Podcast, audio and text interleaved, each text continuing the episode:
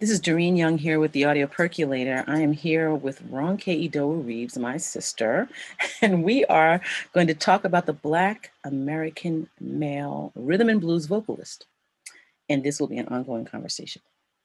Okay, it says here the Black American male rhythm and blues vocalist, masters of their craft, voices telling a story of sheer determination and combining vocal sounds from Africa and the Americas. These men are an integral part of American cultural expression and reveal the spectrum of our human experience and emotion through their contributions. This conversation acknowledges their place in American history. The voices of these men embody the strength, beauty, and power of the Black American man by showcasing their complexities. Their voices embody love, longing, and fragility, which often push back against how they are traditionally defined. Our focus on their vocal performances and signature songs both honor and celebrate their remarkable representation. Yes. So we've been wanting to do this and we're continuing. And thank you for being with me this evening, Ronke.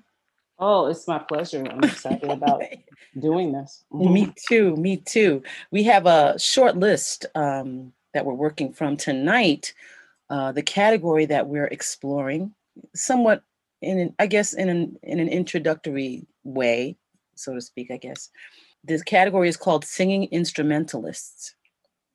And uh, the first name on the list here is Chuck Berry. Chuck Berry, who I just realized passed away in March of 2017, which is yesterday.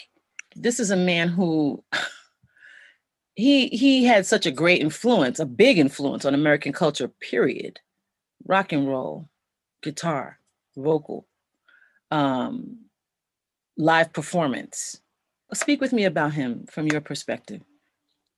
Well, when I think of him, I think of him as an originator of rock and roll. Um, I know Little Richard, who we're going to talk about, loves to love love. I'm speaking in present tense with him.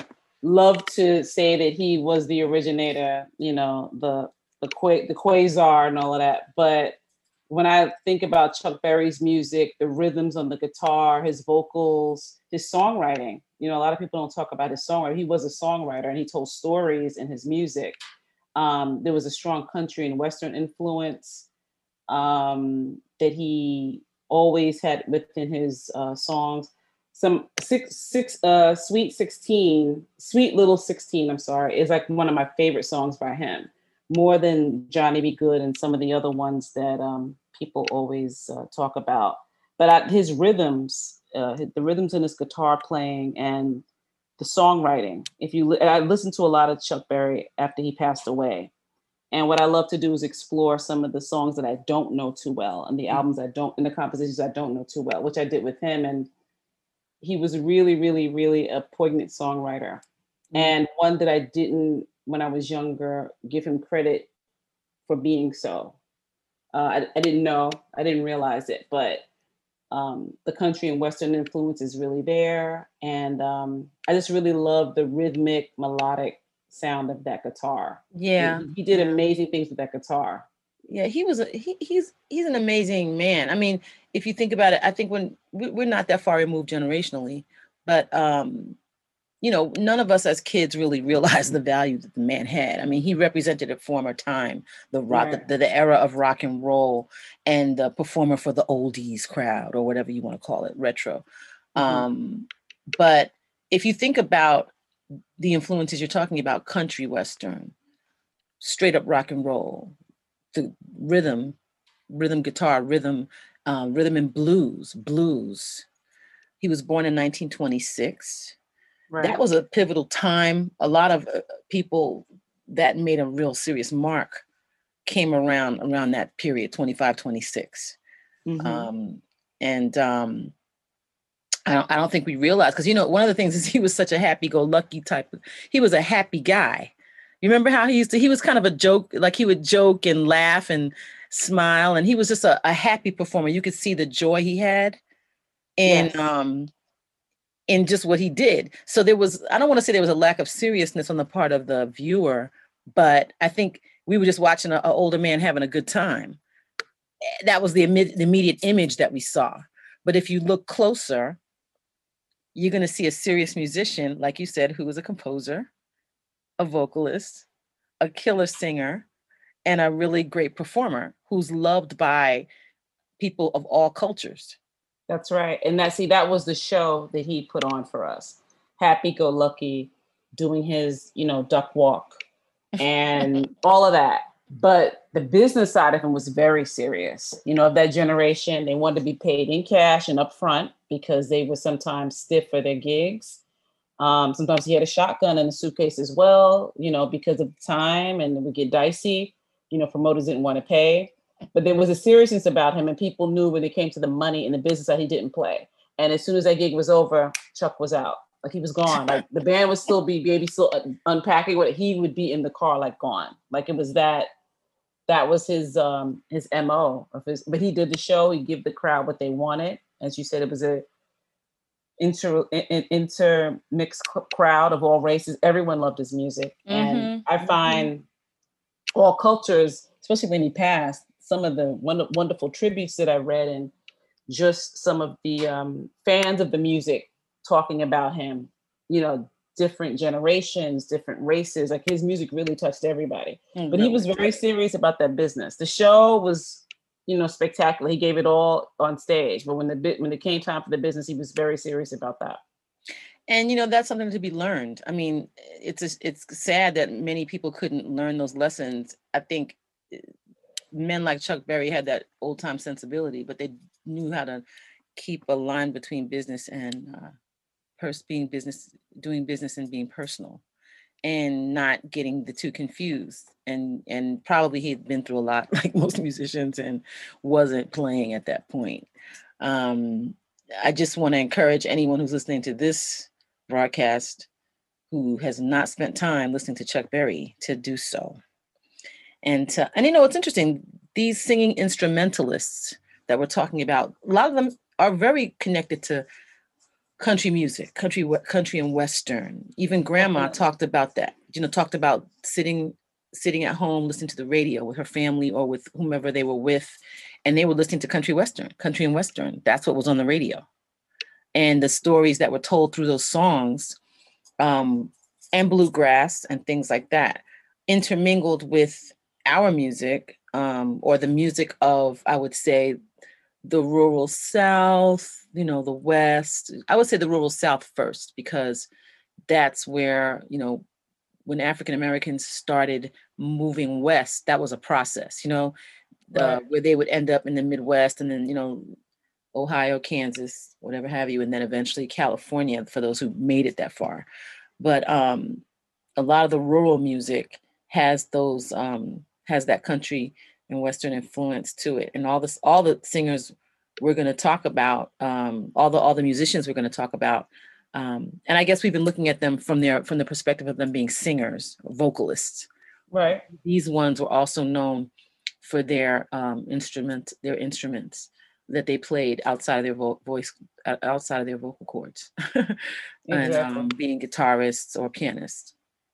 Um, we can get back to Chuck Berry, but I wanted to move on to BB King because that's another one who went around the same time, 2015. It just seems like it was yesterday. Um, it, he was someone we never thought, like he was like a constant feature that would never leave.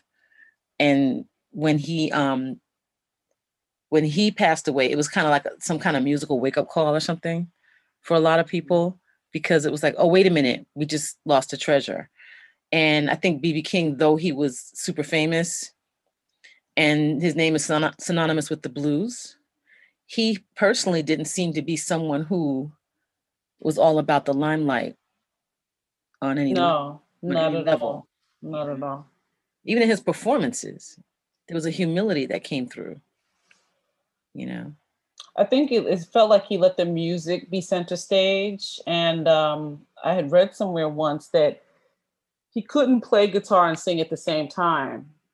Um, and I, I looked at as that as you know letting his guitar, letting Lucille kind of you know wail and and do what she's gonna do through his you know instrumentation, and then he would concentrate on the vocal. Mm-hmm. But um, if you listen to his music, they're always two separate. Right, right. I heard I read somewhere that he couldn't do both at the same time, and I was like, wow, I never thought of that, but it allowed me to focus on whatever riff or lick he was playing, and then I'd concentrate on the vocal. What does uh BB King mean to you when you when we talk about BB King? um, he always reminded me of our Aunt Janie. I don't know why, but he see, does. see that facially. And it, and and the reason why is like I guess it's it's genetically meaning in terms of the mixtures of African Americans with natives, indigenous, native and indigenous Americans. Um, I can see that in him. Um, maybe I'm wrong, but it's what I see. Okay. and also, um, his vocal is an old school vocal that um, reflects history. Period. Looks like he was born in 1925, right around the time of Chuck Berry. Chuck Berry, yeah. Um, that guitar was a way out, or a way up, or a way down the road for a lot of people. Right. Um, if you so chose to embrace, you know, embrace it. Um, he seemed to me, in a sense, to be somewhat of a mystery. Um, I don't know why. I guess it's because maybe personally I just never knew much about him. But I do know the hits and I enjoy hearing him. And he has such a um I won't say just because he's famous, but he's got a vocal that you know him right away. There's no confusion. As soon as he sings. Yeah. the minute. And that's that's the sign of a true vocalist. And and he also his voice is a voice when I say old school, I mean his voice is history. So when he sings any kind of lick, especially when he does those growls or like um, when he does those, um, it's like a Negro spiritual vibe. When he goes there in his vocal, he's giving you history. He's giving like I can, I feel whatever he went through. Not necessarily bad, just it's just a sound of a time and a, and and of the history here in this country.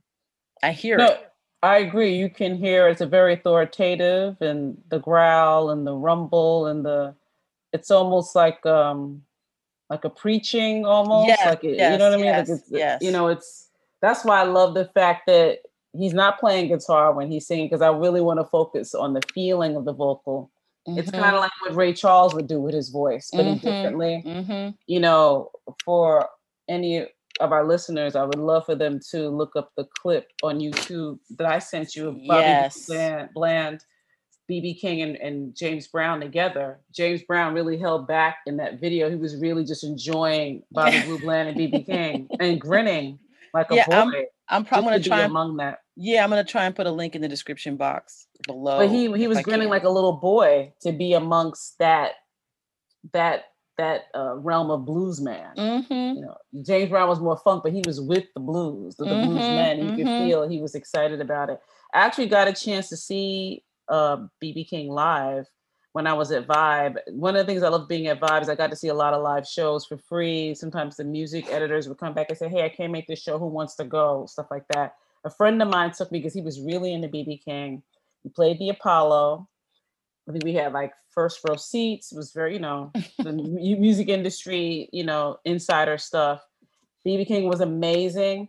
But what amazed me most about the experience was you had people in their grandma's age, women, who were yelling and screaming and throwing underwear on stage. They were grandma's age. and I was like, wow, what is going on here? I thought that was something only the younger folks did, but the the older women in that crowd, oh, man. This was like the 90s, okay? The 1990s. I don't know what year. It might have been 94, 95. But the old women were, I mean, he had, you know, BB King. He had the audience, groupies, I guess. I mean, I mean, the women were really like BB King groupies. I, I mean, they were really in the front, and they were really.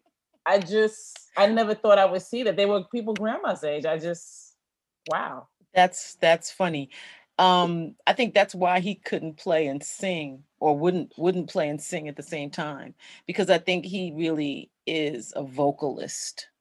Yeah. So when you are singing, you don't want you don't want to deal with anything else. You know what right. I mean? You right. you want because because he's a lead guitarist. He doesn't do a lot of rhythm, you know, right. and he is going to tell you his story through his vocal. Mm.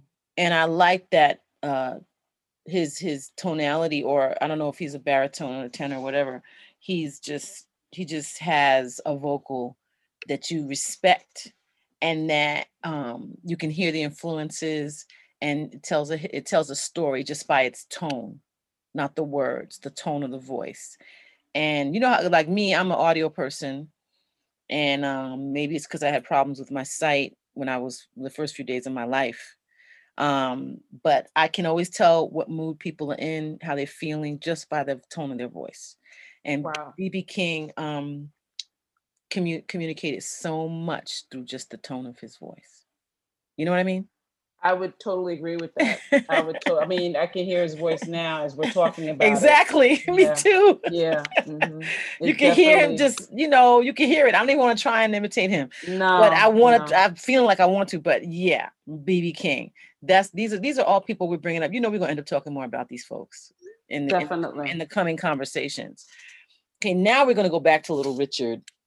Little Richard. Oh, I I, I love that man so much. And we just lost him last year during yes. this pandemic. Yes, 2020. And I it, it, it devastated me because I love, love, love Little Richard. And my favorite Little Richard era is the 60s Little Richard. Uh, when he got a little wild and crazy with the makeup and the and his jumpsuits got very tight. The live stage shows from that period are amazing. They are amazing. I mean, he just you know, I feel like he was very tame of the time in the 50s mm-hmm. because you had to be, you know, suited up, you know, got a little while putting the leg up on the piano. But by that point in the 60s, he was he actually was headed toward the church a little bit after that because he I, I, I don't know what was going on in his personal life. He's about to go over the deep end. But if you look at any of the interviews from that time, interviews with Dick Cavett, any of that stuff, it's all on YouTube. Because I think I watched every interview after he passed. Um, he he was truly truly truly amazing. That that's what you call an amazing man with, in a, with an amazing life. Uh, i just wanted to go back a little bit and um i wanted to go back a little bit to talk about his beginning and how he had to wear that makeup the and and and put on that per, that effeminate vibe persona to get into the clubs he could get into back in Macon, Georgia, back in the day. That was all very calculated. Mm. And it was very, very, he, he wanted to come off as very pretty and prissy because he was seen as a non threat to play in some of the uh, integrated uh, secret clubs they had in Atlanta mm-hmm. and, and Macon, in Macon, Georgia. So I just thought that was a genius move for anyone who and it was very forward of its time he knew that he could get further with that look than to come in you know strong and you know virile and very alpha male that wasn't going to cut alpha it. black male yeah it, it, which is seen as even more mm-hmm. of a mm-hmm. threat i mean think about this we're talking about when he was born 1932 this is coming off a little bit after bb king and chuck berry in the south you know those were very very dangerous times for our people so yeah. I, I just think that was genius that he that was a part of his marketing, early yeah. marketing strategy. Yeah. And you know, you, you think about Little Richard as a trendsetter, so many uh, people copied his style because of the marketability of it, I think. But I don't, I don't, I, when I think about Little Richard as a musician, as a singer and a piano player, mm-hmm. um, it's the groove. I mean, he had the ultimate groove going. I mean, it was like steady, rock steady, like James Brown rock steady. Like it, it ain't you're in the pocket, ain't no such thing as falling out of it. Right. You know, it's like coming from the background of Fats Waller and um, other boogie woogie musicians yes. from 40s that kept it popping. You know what I'm saying? And it wasn't going nowhere. That that groove was solid as a rock but then, you know, he took it to another level because his vocal, it's like pre George Clinton screaming in key, making you just flip out because uh, in my last interview, somebody said, he just said, um, I don't want nobody to give me nothing. Open up the door and I'll get it myself. But he said, without the huh, before I get it myself, you know, it, it, ain't the same thing. It has a different meaning. And that was making me laugh when Dr. Twiggs said that. He said, open up the door and I'll get it myself. Facts, we were talking we, we, were talking about we were talking about the uh, African American aesthetic in that part of the conversation. And Little Richard is the epitome of that when it comes to music with his loud but in the pocket and in the key in the groove in key, self. always in key you know what i'm saying key. yeah and so yeah. and and keeping that keeping that uh, uh, uh, keeping that and it's and and they and they worked hard for the money they so did. they could keep that up that pace was kept up for for as long as the gig lasted yeah and people were just they went crazy and other musicians could were just you know you're talking about people that have seen stuff in the south you know we talked so about much. people that were imported into this country to pick cotton and make indigo and grow cotton rather and things like that and i and i'm just fresh off this last conversation but I, I i connected to this because when you see how hard folks worked throughout the year on these gigs and how hard they worked on each gig so I don't know. Little Richard always struck me as a man who earned his keep. And when you when he sang from the time I was a child, you listened to him. Mm. That's a man who commanded attention when he, he got on the mic. And, and and then his songs and his grooves were catchy. They were uh, somewhat a little bit out there, but it didn't matter because you knew the you knew the groove, you knew the song because you heard it, and um, he made that impression. Um, so I find him to be a uh, a unique facet of the African American experience in America. You know, it's just he's a he's a, he's basically a trip. Basically, he's a trip. And the foundation really, I mean, again, when I talk about the trilogy of this rock and roll music as we know it, his energy, the performance, the musicality, the way he played that piano it, it was like um it was like otherworldly of its time. Like nobody was playing piano like that.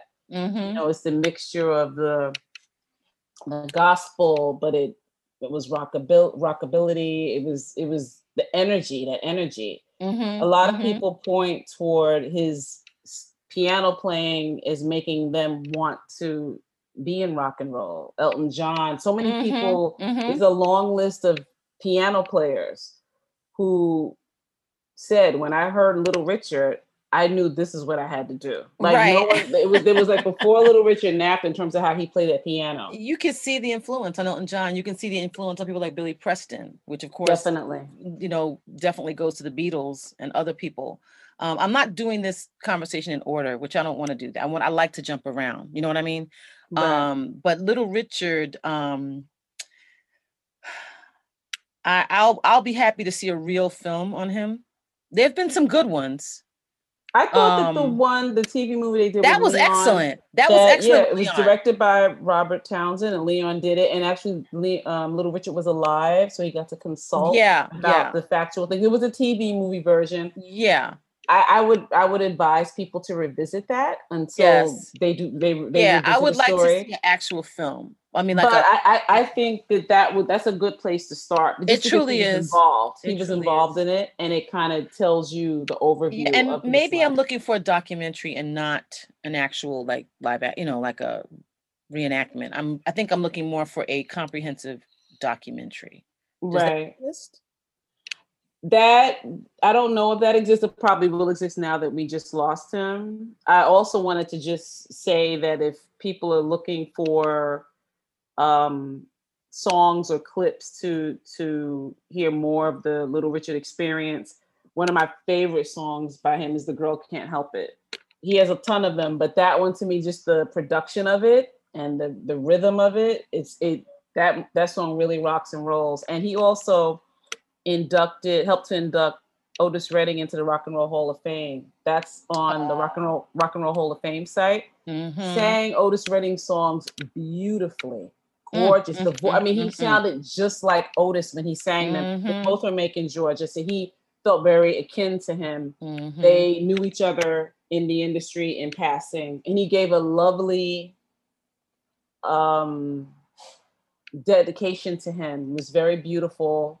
It rambled and it was all over the place, and it was messy and it was sloppy. and they had to eventually kind of reel him back in, but everything that he said was from the heart. Mhm. And like I said, if you he would kind of go off on a tangent of when he was talking about the different songs by Otis, and he would sing them beautifully in key. Gor- you know, a gorgeous singing voice. I mean, Mhm, this mhm. guy could play the piano, but his voice was amazing. He could go very high. He had the scream, but he was a beautiful vocalist as well. Yeah, well, we're gonna we're gonna revisit that during the Southern Men conversation that we're gonna have because there's a there's a the way they treated the music is ridiculous. Like the, I I mean, I, wanna- guess they're all Southern. But I want to stop here because I don't know if you can hear that truck in the back. I don't know. Can you hear that? actually no. Mhm. I think your headphones gonna- are Avail- Let me just close the window a little bit because it's really okay. That's cool.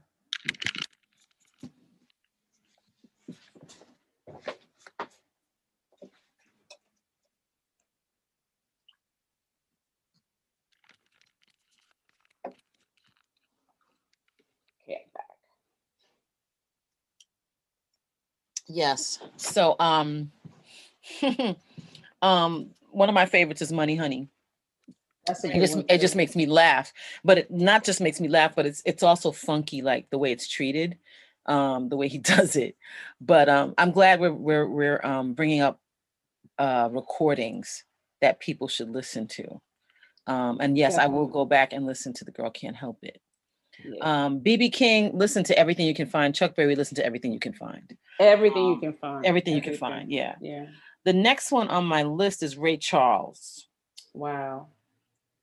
Um, which you know, it's you know, the movie kind of gave us the story. Uh, but I want to talk about just that vocal because he could play, and he was definitely a, a uh, an instrumentalist. But his voice It was brings tears to your yeah, eyes. it was where, where where that voice goes when he holds a note. It, it could bring tears to your eyes. yeah.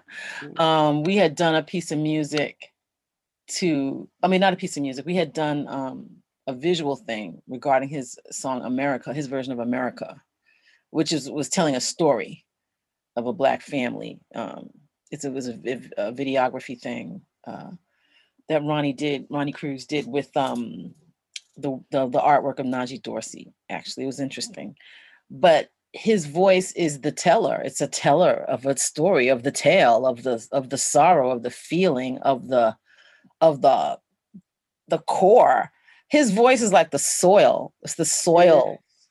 It's the soil of that we're standing on. It's like I don't know. How do you? I mean, even even hit the road, Jack. The Yeah. groove on that. It's like Yeah. How many times did you start singing "Hit the Road, Jack" in the kitchen and have to just keep singing it? Hit the road, Jack. I mean, you just got you. It's like a it's like a mantra. Hit the road, Jack. You end Yeah. up. In you end up in- that that's a, it, I love what I love about that song is that it's such a African American tale in the song. you know, our songs sometimes just get right to the point, and basically you know, and don't and, and don't you come back no more. right. Mm-hmm. There was a very uh, intellectual version of that song, not not "Hit the Road, Jack," but the thought of it with the "Coming Home," "Come On Home" by Lambert Hendricks and Ross. That mom used to Mm. listen to that.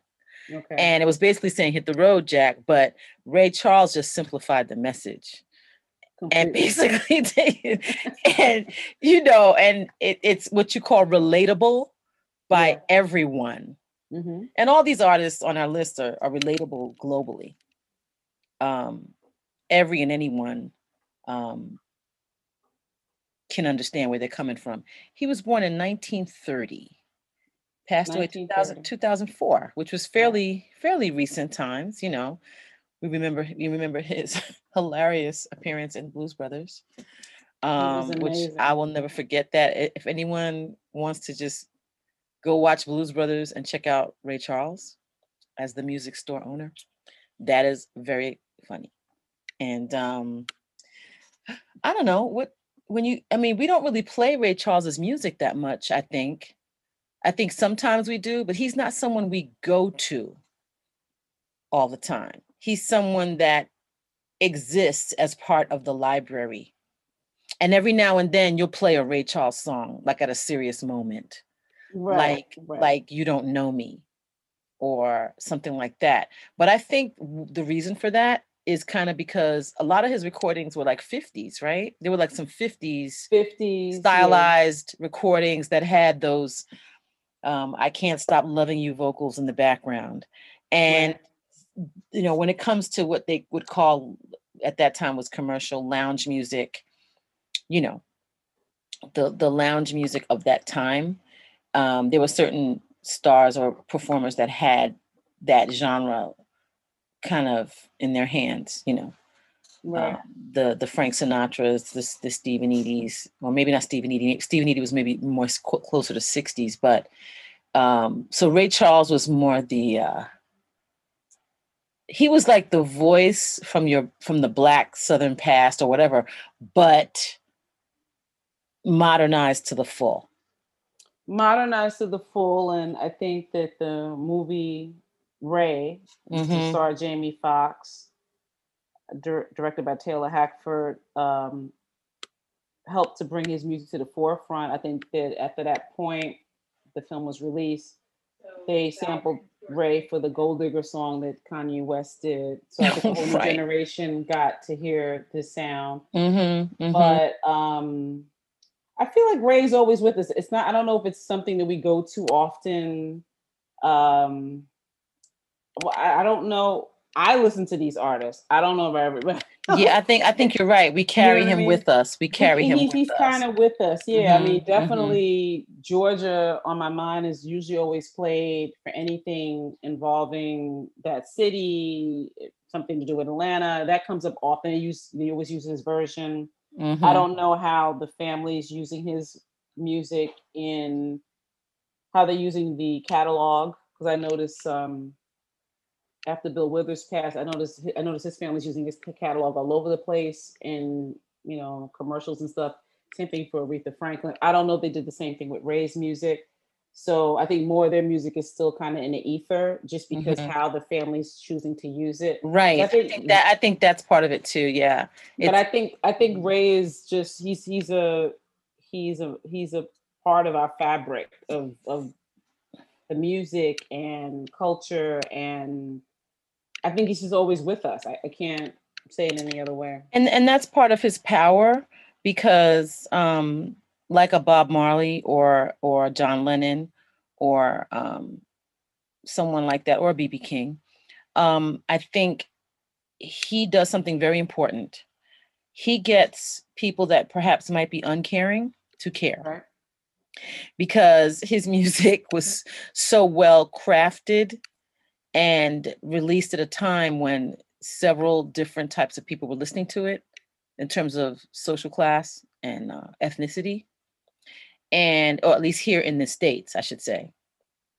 And when people hear it they're uh they're brought together with it. They're brought together by his music. Meaning the emotions we may not be physically together but our emotions suddenly harmonize on a human level because we're listening to this man's voice This is true. And this is also a man who at the height of his career switched gears from rhythm and blues to do country because he was a huge fan of country music. Mhm, mhm, and mhm. he did country music because he loved the music so much.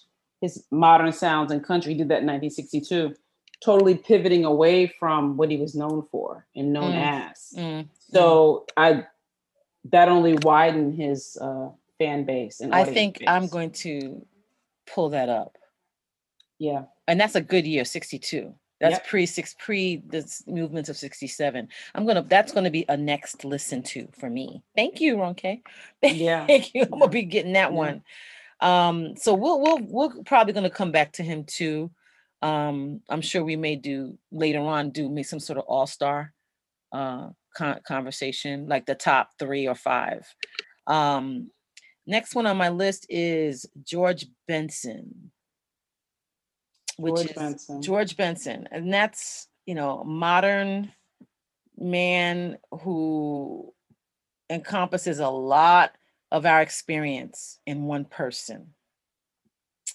Um, I met him as a teenager, and I liked Wow. this story's corny, but I, I still like this story. I think I was at Atlantic Studios or something, you know, near Columbus Circle, and I was super young, like maybe like 18 or something. And I, re- I just kind of bumped into him in the studio. I don't know, I was there to see somebody else or whatever. And I turned around. He was like, "Oh, hi, I'm George Benson." And I went, "Oh, hey, how you doing? No, nice to meet you. I'm Doreen." I said, "Excuse me for a minute," and I went to the bathroom and I went, ah!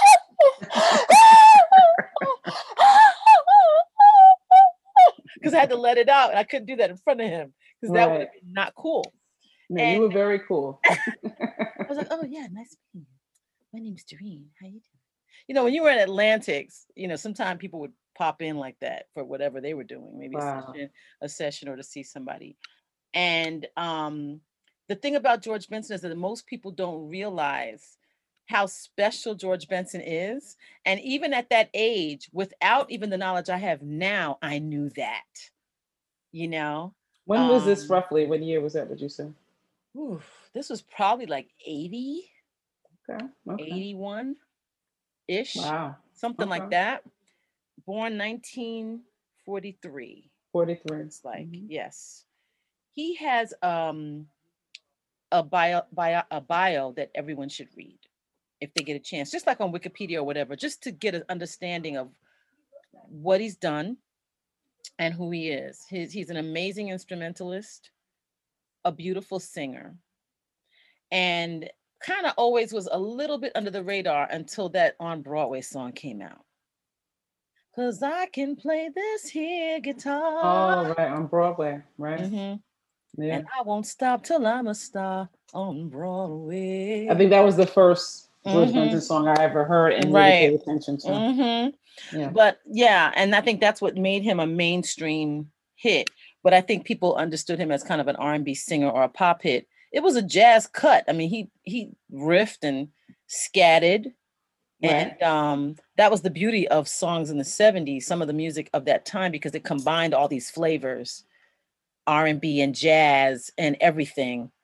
Mm, mm, mm, mm, mm, mm, mm. That was so cool. Yeah. Anybody who funky, doesn't know George Benson cool. need to go back and check out on Broadway. It was a remake It with was. so much fresh life, like like the breath of life was put into that song. That I thought that was his song. Uh, that was his original song. I didn't know. Exactly, exactly that it was a cover, but it's just showing it. He he demonstrated some amazing things with that song. For me, as a young person hearing it, it was like, wow, this is what this to me. He sounded like a, a working musician who had to make this cover work. Um, often, uh, you know, we'll try to take covers and make them ours or make them appealing in a new way to an audience Right. um sometimes those things can't be captured they that was a live recording i believe if i'm not Wow. mistaken and it was uh cat they captured the feeling right. and you heard you felt the energy the way they were doing recordings at that time was special a lot of bands the way they were recording their music during that time in new york city we have to do we have to do a discussion about that and I may have That'll to- never. That'll never happen again. That was a. That's a No. long era. I may have to bring in some um, producers and people for a conversation with you and I to talk about that because the techniques and the groups that were, you know, we're talking like the period of, I guess, GRP Records, um, Quincy Jones's work in the 70s, Right. um, and a few others. Um, you know, Quincy worked with a lot of different people at that time you have people like Billy Joel and others around at that time too. And um, you had a lot of the the people who were going to be the progenitors of the smooth jazz movement. they put a term to that. You know, it wasn't supposed to be that, but they put a term to that. Mhm. Right after WRVR disappeared. Remember, I don't know if you remember RVR. You might be too young. I don't. I don't remember that. Yeah, everyone can look up RVR and see if you can find some old shows. Um, that was a time, a marker in time where you had just jazz and all of a sudden you had smooth jazz and Kenny G and um we always put Kenny G to that and Michael Bolton and others who were Mm. doing that that type of uh, mainstream soft jazz. But the people I knew pre that title were people like Michael McDonald and Brenda Russell, who got pushed into that category. But you know, and George Benson kind of fell with Breezin, the album Breezin, and with the Quincy Jones work, he kind of he wasn't really lumped in that category at all because you couldn't categorize him because he was just that he was just so good. You just couldn't. He was just George Benson. He really was. He wasn't a really he wasn't a this or a that, and that's what makes him so special.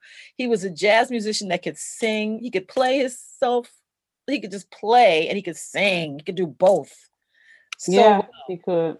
We talked about "Give Me the Night" earlier, and how much it was a, such a mainstream song, but wow, That song, "Give Me the Night," um, "Turn Your Love Around," like all of that stuff was just. It, it was really the soundtrack of that era. I think it came out in the summer. Everybody was playing it from every car. Every time a car stopped at the light in front of Linden Plaza, a high rise, you would hear Mhm. that's a song you heard everywhere at the beach. It just it just evokes like really good times and sa- it it just sunny days. Like it just makes you feel good. Road Mhm. skating, all of it. Mhm. And the minute I hear, I could listen to that song on a loop repeatedly all day. Like I never, never get tired of that. song. exactly, and you, you can hear it any day of the week, and you're like, oh, you know, it just was. Fr- it's as fresh as it, the first day it came out.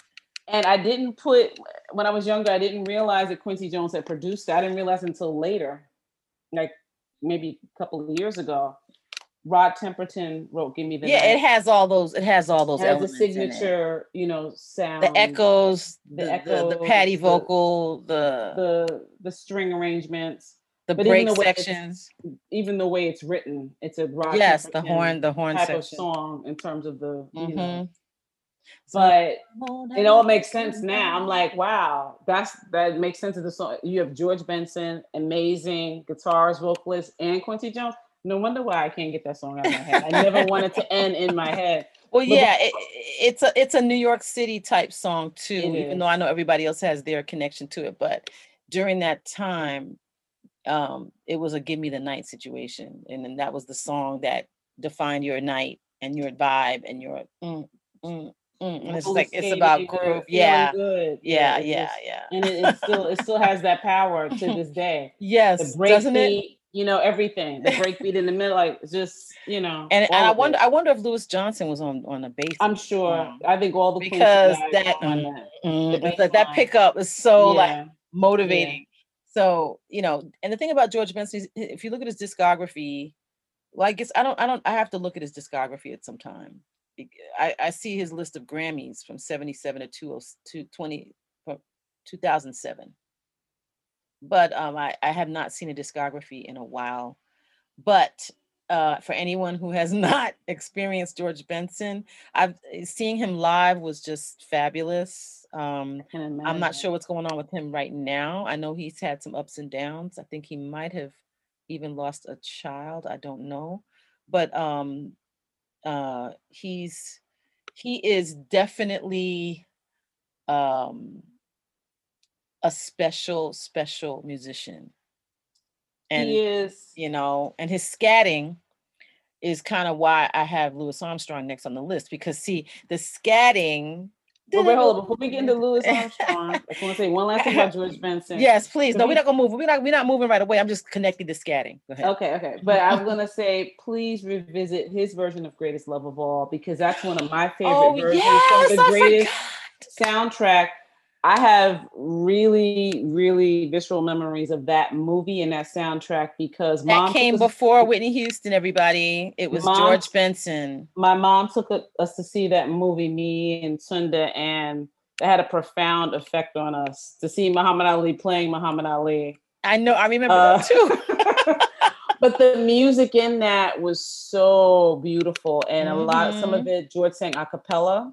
hmm Um, but his version of "Greatest Love of All," that soft, melodic, quiet version of it, it's just it has to be. Isn't it great? So beautiful. That's the one I learned. Moves you to tears almost. His voice, his voice is so pretty on that vocal. And I- the vocal so pretty on the yes. song. It actually can move you to tears. That's the one I learned. It is a reflective, contemplative version of the song. Yeah, yeah. It Yeah. it reflects Quiet uh, uh, what what a- yeah it reflects what a um muhammad ali would be doing at that part of his life Right. which looking back looking looking to see what you know what are they doing um what a history you know i think i'm gonna have to look up that soundtrack for that uh, for that movie Please go back. We, I we need to had go that pull that soundtrack. up. And I used to stare at the album cover and play it all the time. And I, you know, it has a lot of stare instrumental at it. stuff. I did because it was a, this this wonderful illustration of Ali, and they had like little oh yeah yeah portraits from the movie, like little Mhm. scenes from the movie, all yeah. all you know illustrated. But you know, you know, when you're a kid, you see a movie like that, you think it's the most amazing movie ever. I just love it because Ali played himself. I just, you know, his brother was his brother. yeah You know, and- like they were all dad in it. loved But boxing so but the music in that movie, the music was so beautiful. And please revisit Greatest Love of All Yeah, That's another thing to do. Let's revisit Greatest Love of All, that soundtrack from the Muhammad Ali movie. Um, the scatting. He's he scats and plays like nobody's business. And um Louis Armstrong, they say he taught Billie Holiday certain things Wow. because of the way he would, you know, he was definite and he showed you something special, Louis Armstrong. You know, if, if we had a horn player in this conversation, of course it would this would just be another beginning of this topic. But um Louis Armstrong, Louis Armstrong, um, he didn't have to have um, a, a a beautiful velvet voice to make you understand what he was singing about and to hit it perfectly and move you emotionally Right. you know and um louis armstrong is from another era that's another era He really is. that is another era one of my favorite recordings is him and ella fitzgerald autumn in new york I was just gonna say they did a whole album together. Yeah. And that's something that everyone should check out. The the raspiness and roughness of his voice mixed with her voice, which is like silky smooth, smooth, Mhm. melted butter.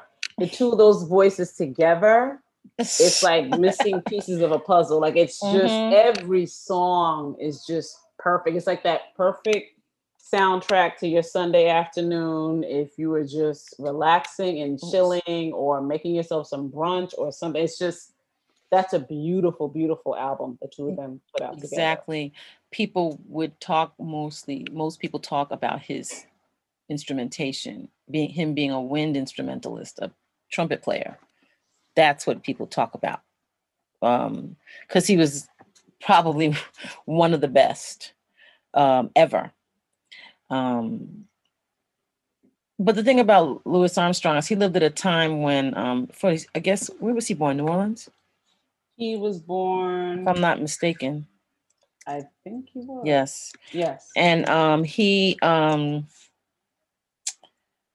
they called him Satchmo yeah. and they called him Pops. It says. Um he he grew up at a time, you know, when people were playing Dixieland and things like that. And and you had to do certain things if you wanted to earn a living. Yeah. That, you know, you know, bulging your eyes, smiling a certain way, which a lot of it is part of your personality, perhaps, but there might have been some extra showmanship that was put on to just not be not to be hassled by other people and to and to become very popular. that's the genius marketing you Mhm. know, pre the mhm. term pre the term marketing that many of our black american artists had to do to project their music to the next level to be seen as non-threatening to fit into all those different worlds that they wanted to get in Mhm. and people loved Louis Armstrong's music. I mean, we were talking about that before. It was a sound that they had to have. They had to have his sound, his his his vocals, his horn playing. Like people, they once he came out, people gravitated toward him. Like it just, he was an instant, an instant success.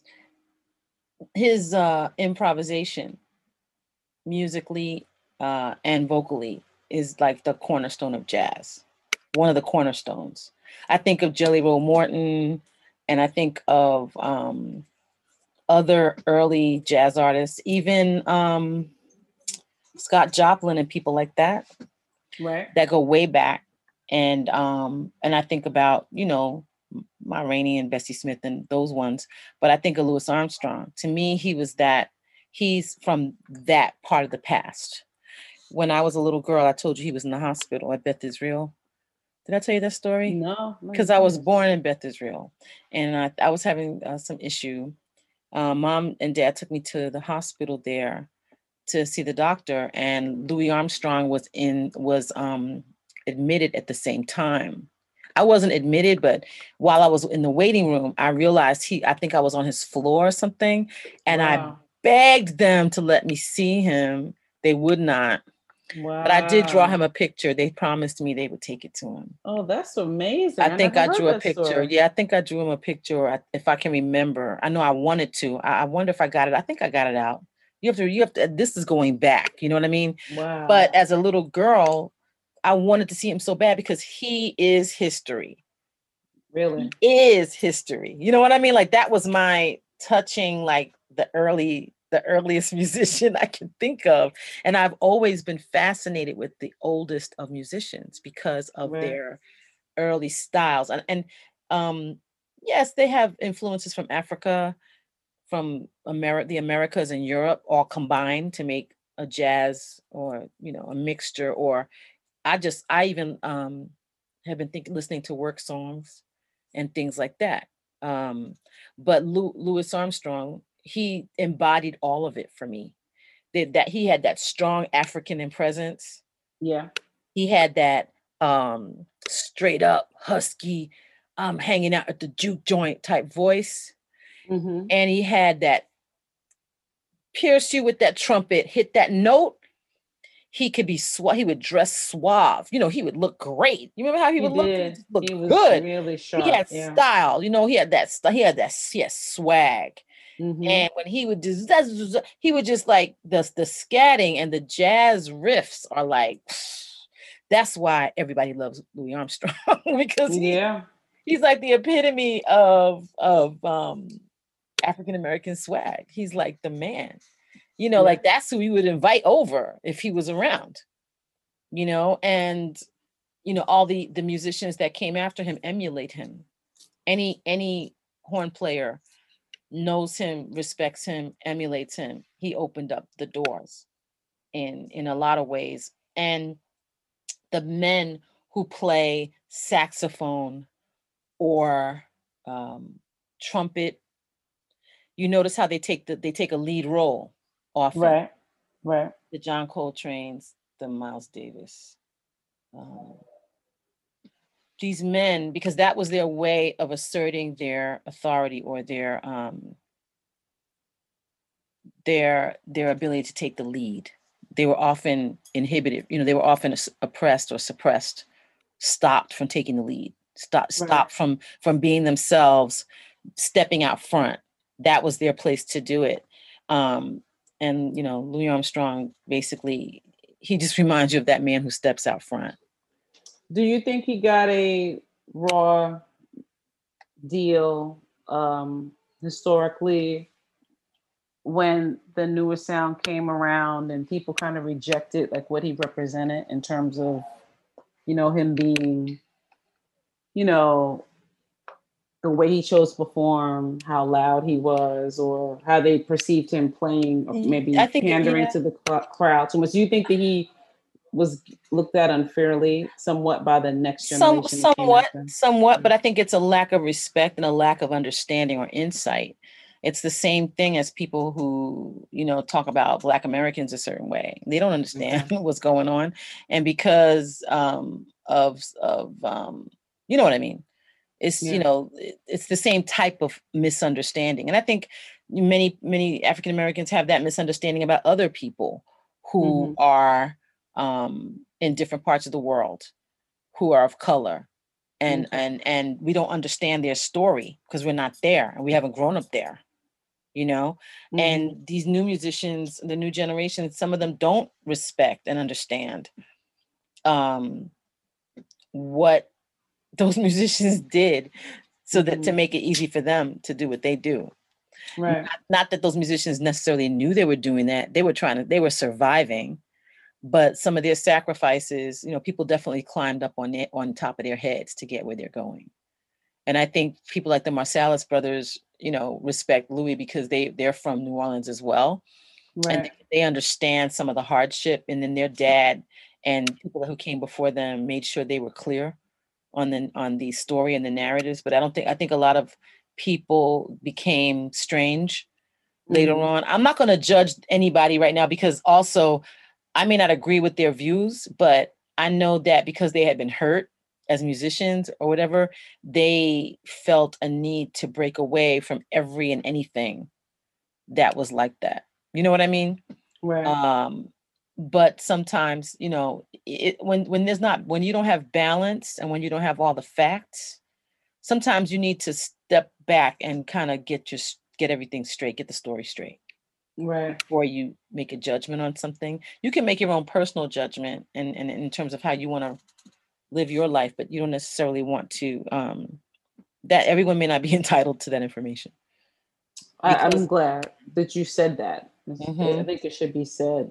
Mm-hmm. Absolutely, absolutely. And I mean, I lo- I loved him. So you know, and that and that's just me. I knew what was going on because you know our mom was no shrinking shrinking daisy. Right. You know, our mom taught us what was going on and what was happening with with the history. We saw what was going on on television. You know, even though we didn't really have to deal with certain things because we were always taught that we mattered Right. um whether anyone knew that or not you know um however um i want to pick this up i want to i want to continue this conversation i, I might want to stop here Okay. and do a part two Okay. how do you feel about that I'm totally fine with because i'm a little tired okay. and i think we have enough to um like because because there's more to say about that louis armstrong situation and the next two in this category are pretty intense so i don't want to like i don't want to. I don't want to shortchange anybody. Yeah, I don't want to Yeah. shortchange anybody. You know what I'm saying? So, Mhm. singing instrumentalist part one, we did it. Sis, Mhm. thank you so much. No problem, you, sis. Noah Reeves. Thank you for being with us today. Thank you for being with me today. This thank you was for- great. Thank you for being in my life, sis. You know I love you. I love you too. Thank, you for Thank being you. in mine. My pleasure. We'll talk soon, okay? Definitely. Okay, have a great night. Okay, you too. Next time, part two, singing instrumentalists. This has been Audio Percolator, the black male vocalist, the black American male rhythm and blues vocalist. Well, we'll simplify that. Thank you. Love you. Mhm. Love you Bye bye. Bye bye.